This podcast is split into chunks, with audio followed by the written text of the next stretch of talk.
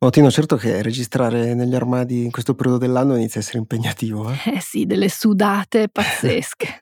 eh, però proprio a proposito di sudore, di deodoranti e quant'altro, vi diciamo subito che stiamo preparando una delle nostre puntate speciali di Ci vuole una scienza dedicato proprio a questi argomenti di cui si parla poco e che però in realtà interessano proprio tutti. E quindi mandateci tutte le vostre domande sul sudore e sui deodoranti, gli antitraspiranti a ci vuole una scienza chiocciola ilpost.it. Vi risponderemo tra un paio di settimane, però intanto oggi parliamo di una storia di allungamento del pene finita malissimo, di una scommessa sulla coscienza e del blu. Io sono Emanuele Megnetti. E io sono Beatrice Mautino e questo podcast del Post si chiama Ci vuole una scienza.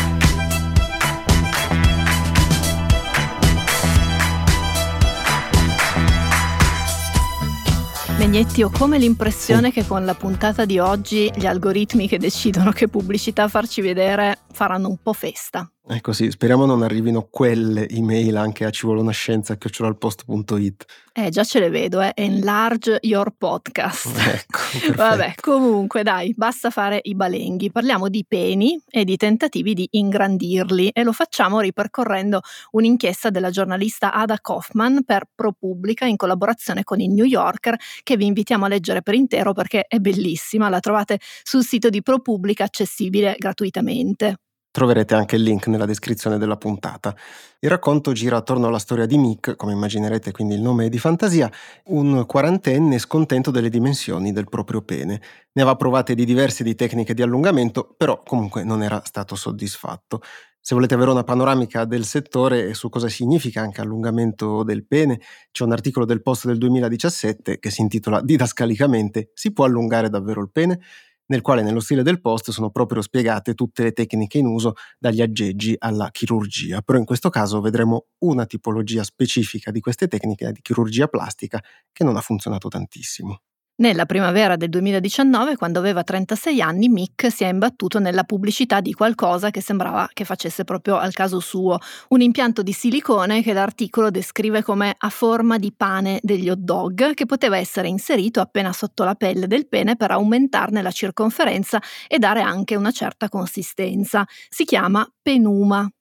E questo penum era stato inventato dall'urologo James Elist, che è stato descritto dal sito di gossip americano TMZ, che utilizza spesso delle titolazioni e degli epiteti molto creativi, come il Thomas Edison della chirurgia del pene. Eh, la pubblicità parlava di una procedura reversibile approvata dalla Food and Drug Administration, che è l'agenzia degli Stati Uniti che si occupa dei farmaci e dei dispositivi medicali, e a questa procedura si erano già sottoposti mille uomini. L'operazione di base costava 15.000 dollari, però c'era anche un'offerta, quindi se si aggiungevano 7.000 dollari si potevano anche ottenere degli impianti per i testicoli. Mick si è convinto, ha versato la caparra, ha detto al fidanzato che doveva partire per una trasferta di lavoro ed è andato a Los Angeles, nel quartiere di Beverly Hills, dove aveva lo studio proprio Elist. E qui le cose iniziano ad andare male. Già. Dopo l'intervento, Mick inizia a stare male, contatta la clinica per avere assistenza, però viene liquidato in fretta. Col passare dei giorni il dolore diminuisce, però compaiono altri sintomi preoccupanti, come l'assenza di sensibilità e un aspetto anomalo, con delle sporgenze dell'impianto molto visibili.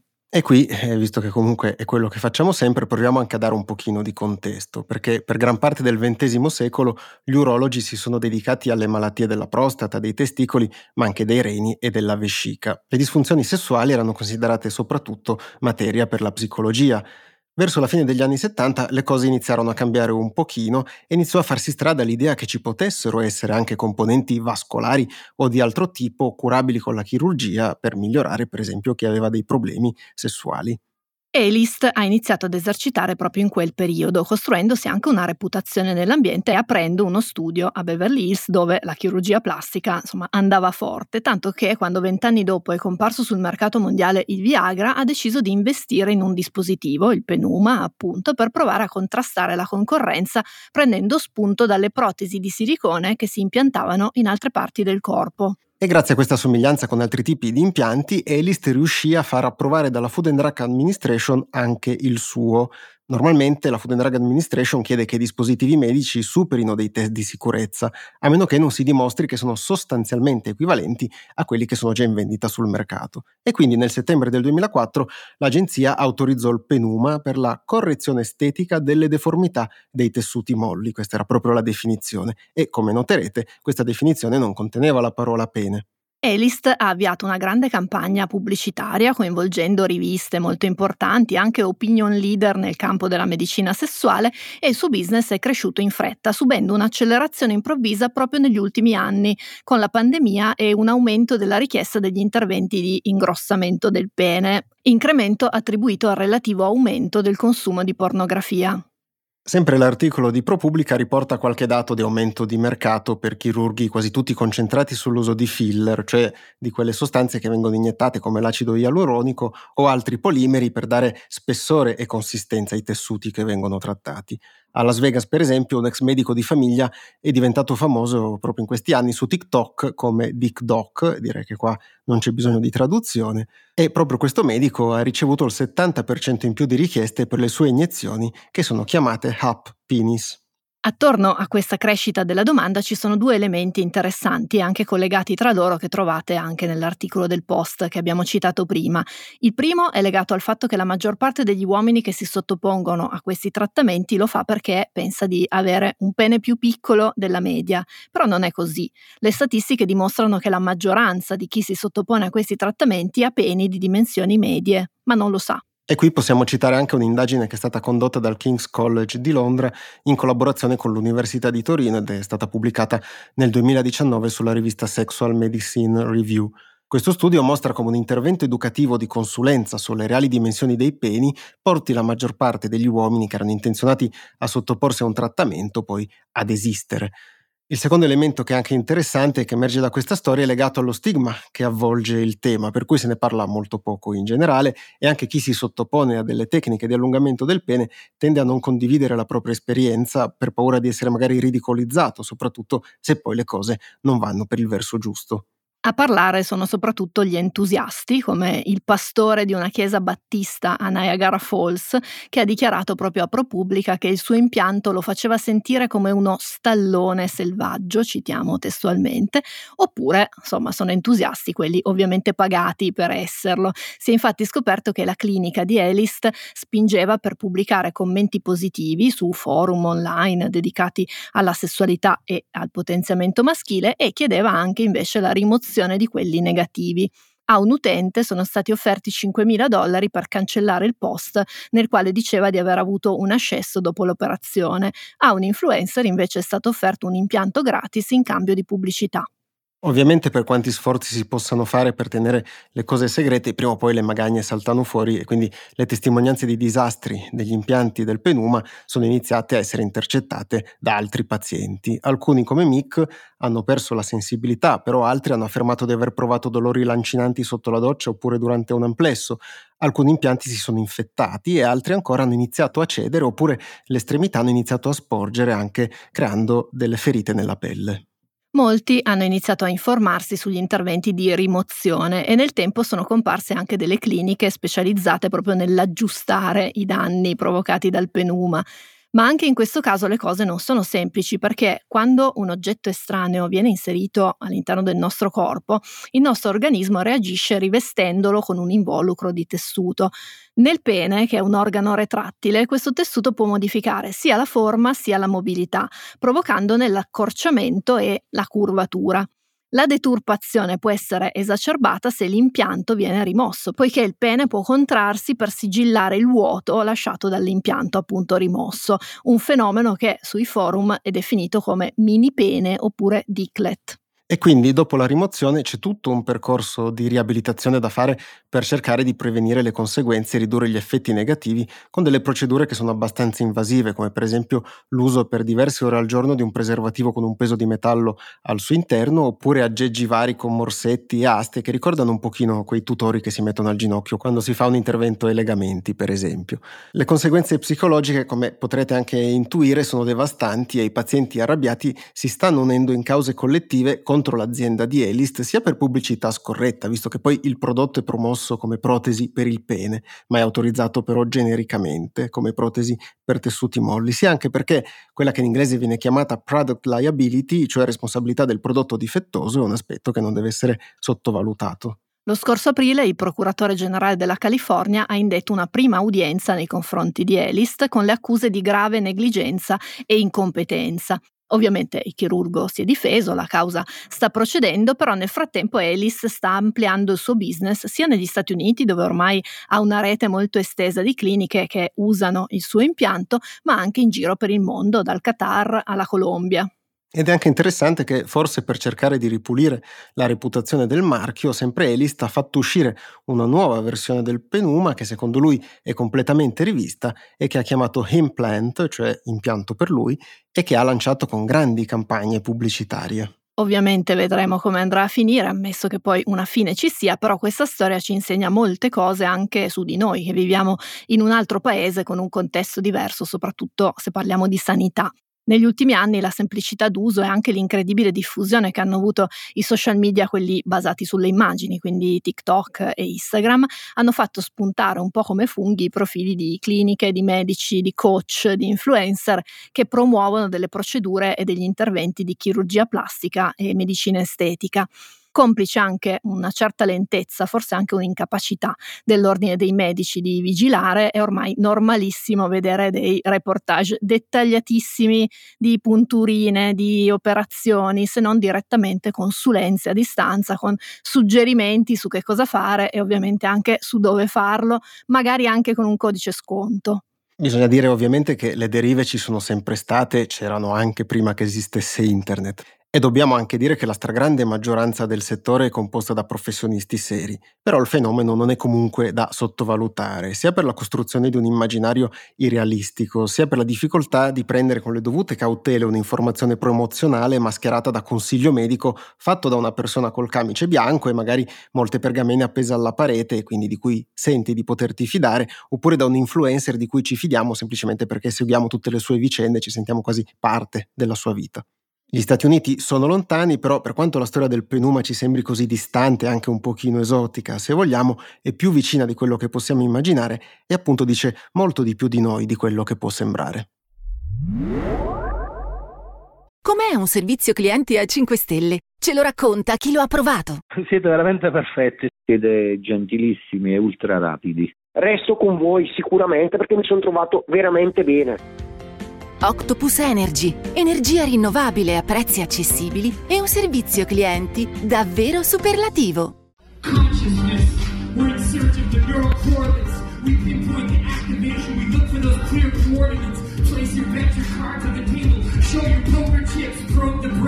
See the way that Mautino, tutta la più buona volontà del mondo, però va bene che siamo creativi con le canzoni, ma questo è terrificante. È ab- abbastanza, su questo devo dire che condivido. Questo è un rapper, Baba eh. Brinkman, che scrive dei rap su commissione. Per ma cui pensa. se tu fai, che ne so, un congresso sullo mm. studio della coscienza, eh. tu lo, lo, lo, paghi e lui ti scrive un rap sulla ricerca che si fa sulla certo. coscienza. Insomma. Qua bisogna mettersi una mano sulla coscienza più che altro. Eh sì, perché eh, per quanto terribile è stata mm. cantata mm. sul palco di un congresso che si è tenuto il 23 giugno a New York ed okay. è anche l'inizio della storia che vi vogliamo raccontare in questo blocco. Però andiamo un po' indietro nel tempo, di Vai. 25 anni, perché nel 1998 il neuroscienziato Christoph Koch e il filosofo David Chalmers erano in un bar al termine di una sessione a un congresso nel quale entrambi avevano raccontato i risultati dei loro studi sulla coscienza differenza. I due erano anche un po' alticci e Koch propose una scommessa a Chalmers. Scommise una cassa di vino pregiato che entro i successivi 25 anni qualcuno avrebbe scoperto un segnale specifico della coscienza nel cervello. Chalmers disse che non sarebbe successo e quindi scommise contro. Ecco, e i 25 anni sono passati, 1998-2023, e i due si sono incontrati in occasione del meeting annuale dell'Association for the Scientific Study of Consciousness, ASSC, che si è svolto a New York il 23 giugno e che è stato anche aperto con il terrificante rap che abbiamo sentito all'inizio. Koch sul palco ha dovuto ammettere la sconfitta e quindi ha donato una cassa di vino a Chalmers. Ciò che alla fine ha contribuito a decretare la vittoria del filosofo è stato uno studio presentato proprio al congresso nel quale sono state messe alla prova le due ipotesi più accreditate sulle basi neurali della coscienza e il risultato è stato che nessuna delle due sta davvero in piedi e quindi ha vinto il filosofo.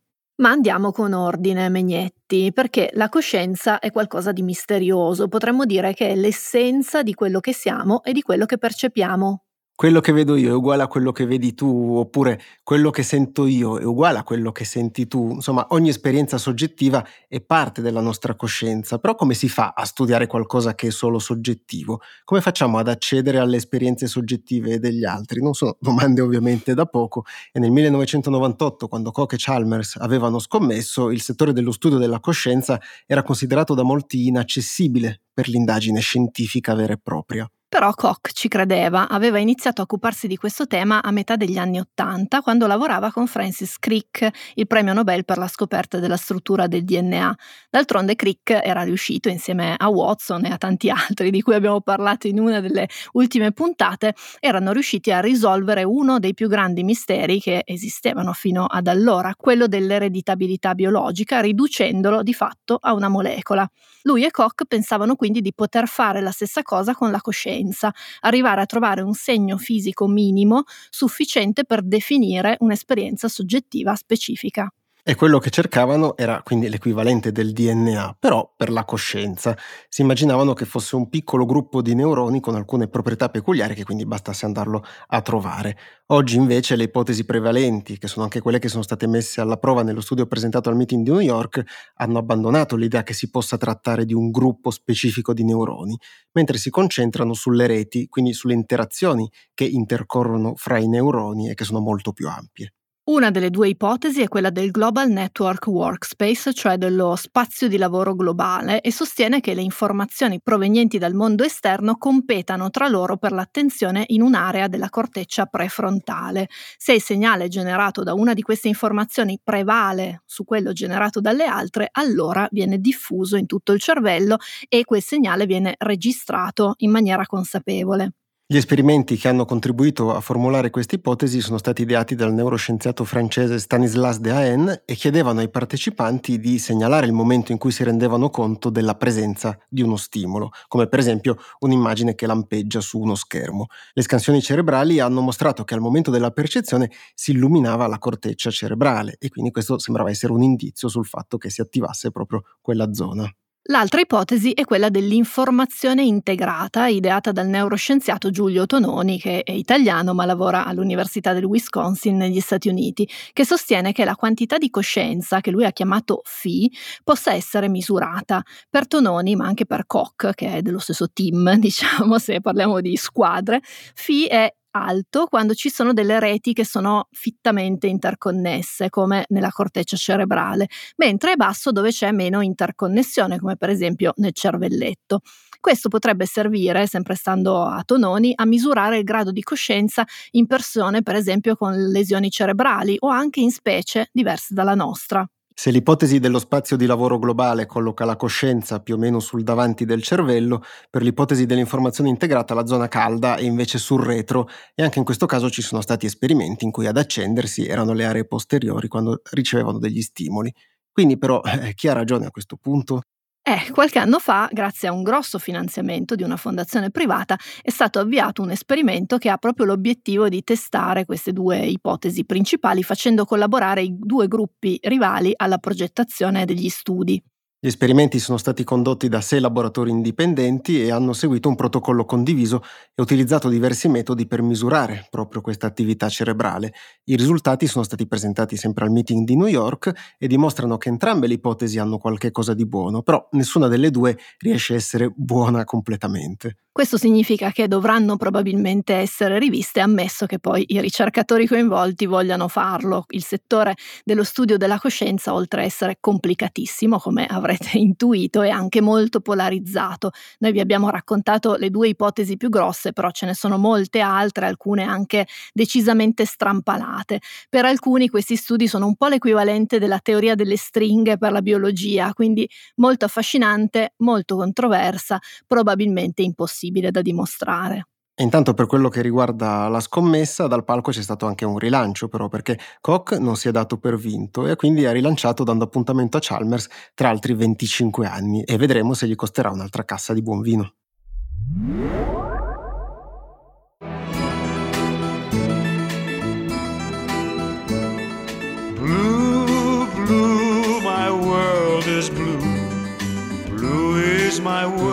Megnetti, andiamo in Colombia. Ah, dagli ippopotami di Pablo Escobar.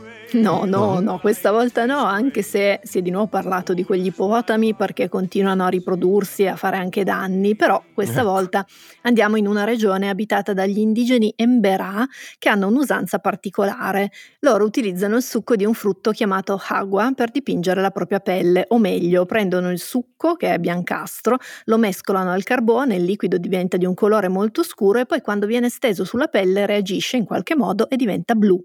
È una decorazione rituale che segna diversi momenti di passaggio nella vita di questi emberà, però da qualche tempo è diventato anche un prodotto interessante commercialmente, con tutti i vantaggi ma anche con tutti i problemi che ne possono conseguire, come raccontato in un lungo reportage pubblicato sul numero di Science il 15 giugno. L'Okagua è il frutto di un albero il cui nome scientifico è Genipa americana e contiene una sostanza che appunto si chiama genipina che trattata in un certo modo può essere trasformata poi in un colorante blu. L'interesse commerciale per questo colorante era nato una ventina di anni fa grazie all'intuizione dell'imprenditore Nicolas Koch-Duke, che sapeva dell'esigenza delle industrie alimentari di avere un colorante blu naturale e anche della difficoltà di ottenerlo a prezzi che fossero ragionevoli, perché il blu è un colore molto raro in natura. L'unica classe di molecole blu è quella degli antociani, presenti per esempio nei mirtilli, per intenderci. L'imprenditore ha assunto una ricercatrice e l'ha messa al lavoro per capire dapprima quale fosse la reazione chimica che portava allo sviluppo del colore e poi come adattarla per ottenere una produzione industriale.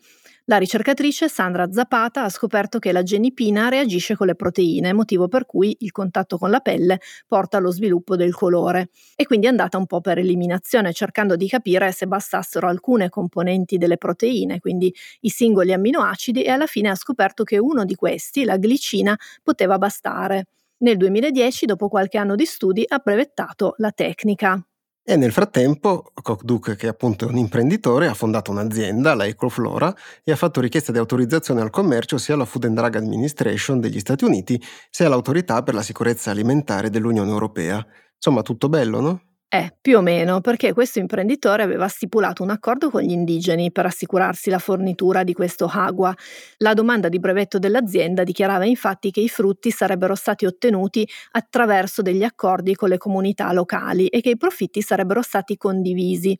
Tuttavia, raccogliere i frutti dagli alberi selvatici e poi trasportarli alla fabbrica che si trova a Medellin, che è una grande città della Colombia, si è rivelato poi logisticamente complesso.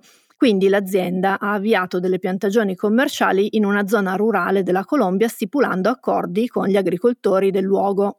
Avere piantagioni commerciali cancella un po' il proposito iniziale di condivisione dei profitti con gli indigeni, che alla fine sono stati i primi a rendersi conto della potenzialità di questo frutto. E quello dello sfruttamento della biodiversità nel sud del mondo è uno dei grandi temi, ve l'abbiamo anche raccontato in altre puntate. Per molti decenni abbiamo fatto incetta di qualsiasi cosa senza badare troppo alle ricompense o anche alla tutela del territorio. Con la Convenzione sulla diversità biologica, che è il trattato internazionale per la conservazione istituito nel 1993, sono state stabilite alcune tutele sulla sovranità quella vera, non quella del Ministero dalle nostre parti, sulle risorse genetiche presenti in un territorio e sulla condivisione dei benefici. Il protocollo di Nagoya, che è stato poi adottato nel 2010, ha anche definito come dovrebbe avvenire e essere applicata questa condivisione. Per il momento l'azienda sta cercando di tenere assieme le due cose, quindi da un lato coltiva la genipa americana e dall'altro compra i frutti raccolti dagli indigeni Emberà. Per gli osservatori questa storia, a prescindere da tutto, è molto interessante perché rappresenta il primo caso di tentativo di collaborazione con le popolazioni indigene e quindi può diventare una base sulla quale lavorare poi per il futuro.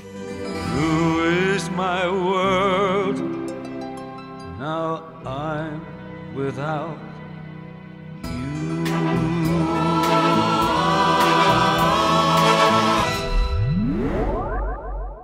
Che puntata ricca di colore, eh, Vignetti? Sì, possiamo dire bella variegata, però mm. del resto è così. La scienza tocca veramente tantissimi ambiti. E noi siamo qui per raccontarvele. Eh sì. E a tal proposito vi ricordiamo che potete ascoltare questa e tutte le altre puntate di Ci vuole una scienza su tutte le piattaforme di ascolto dei podcast e sull'app del Post. E tra l'altro, Megnetti, l'app del Post ha implementato una funzione fighissima. Da qualche tempo con la funzione di ricerca potete anche cercare all'interno delle puntate di Ci vuole una scienza perché c'è la trascrizione del testo e quindi potete anche andare a recuperare degli argomenti che magari vi erano sfuggiti oppure recuperare puntate che avevate già ascoltato e volete risentire. C'è solo un piccolo bug perché il sistema non riconosce il cognome di Megnetti Non e tanto. compare come Legnetti, Esatto. però insomma speriamo che venga messo a posto in fretta. Noi intanto vi diamo appuntamento come sempre a venerdì prossimo. Ciao! Ciao!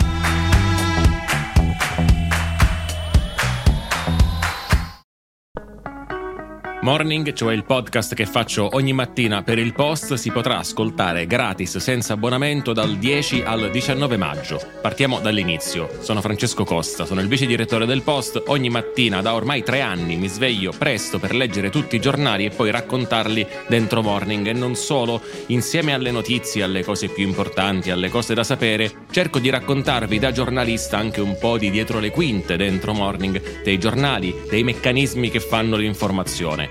Morning è un podcast normalmente rivolto alle persone abbonate al post, ma appunto, siccome compie tre anni, per ascoltarlo dal 10 al 19 maggio basterà semplicemente scaricare l'app del post, che è gratis, registrarsi con un account gratuito anche quello e ascoltare Morning, Morning Weekend, anche l'archivio. Se volete, se siete curiosi, è una buona occasione per provare. Prometto che ascoltando Morning non vi mancheranno poi per tutta la giornata gli argomenti di discussione, prometto anche che non parlo sempre così veloce. A presto!